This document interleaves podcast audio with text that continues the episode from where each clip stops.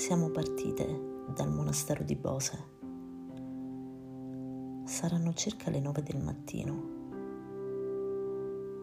Notiamo che alcuni pellegrini stanno procedendo lungo la strada asfaltata. Noi proseguiamo seguendo le indicazioni e ci inoltriamo verso una direzione in cui un viale fa da sfondo ad un'antica chiesa chiusa e ad una fontana utile per prendere un po' d'acqua fresca. Le indicazioni per il cammino di Europa si trovano dislocate in molti punti, sopra gli alberi, sui pali dei tralicci della luce, per terra, sui muri. Non è difficile orientarsi. Ad un certo punto imbocchiamo un sentiero è circondato da alberi maestosi, bellissimi, ma che la giornata grigia e quasi piovosa che si presenta a noi dinanzi rende un po' spettrali. Tutta l'atmosfera che ci circonda lo è. È come se camminassimo dentro una dimensione parallela. L'app che l'amico Mario ci ha consigliato di scaricare indica che mancano soltanto due chilometri alla prossima tappa. Qui il nostro primo e significativo incontro.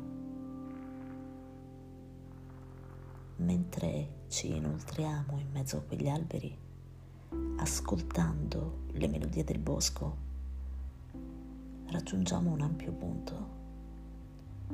Dopo aver fatto diversi giri che sembravano descrivere quasi una circonferenza, come se ruotassimo su noi stessi. In questa strada sterrata, larga, la natura è impetuosamente presente. Si lascia ascoltare e d'improvviso, distintamente, sento uno strano verso. È molto simile ad un rombo, è come un lamento. Probabile che sia il verso di un animale che sembra essere non troppo distante. Provo a concentrarmi su altro, ma quel verso insiste, come se ci camminasse dietro fin tanto che il passo diventa più incalzante e lo zaino sulle spalle sembra quasi svanito. Nella fatica di quei due chilometri in cui non si intravede l'ombra di un passante, raggiungiamo Sala Biellese. Alla fine del sentiero c'è un signore. Con lui scambiamo qualche battuta e poi raggiungiamo una piccola cascina, un campeggio in realtà, dove nel bar accogliente e simile quasi ad una taverna beviamo un caffè. C'è una proprietaria al suo interno, insieme a due anziani signori. Piove poco.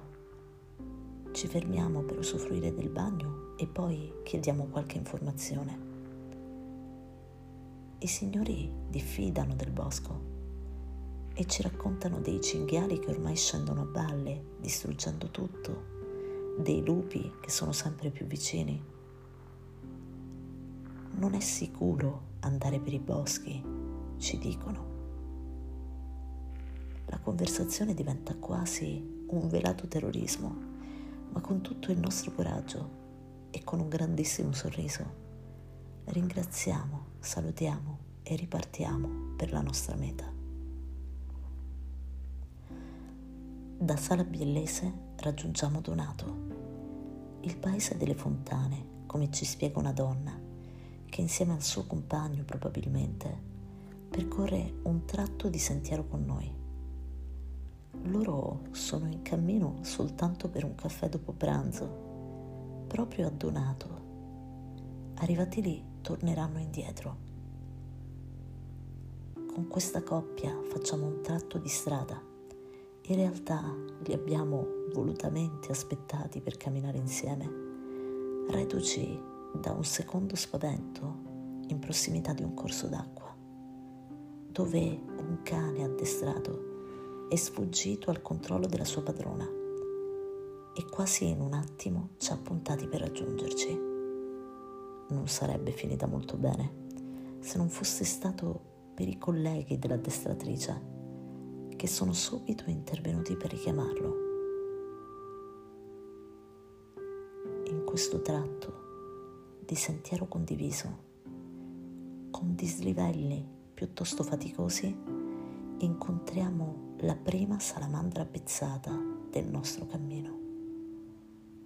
Una salamandra nera con chiazze circolari gialle che cammina molto lentamente ne vedremo molte altre il giorno dopo, in cui il tempo non ci risparmierà la pioggia.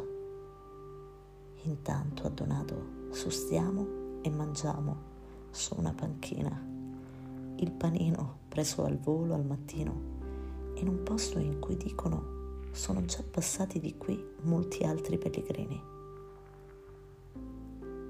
Qualcuno ha donato, lo intravediamo anche noi Oggi però andiamo ad un altro passo e raggiungeremo la meta solo a tarda sera.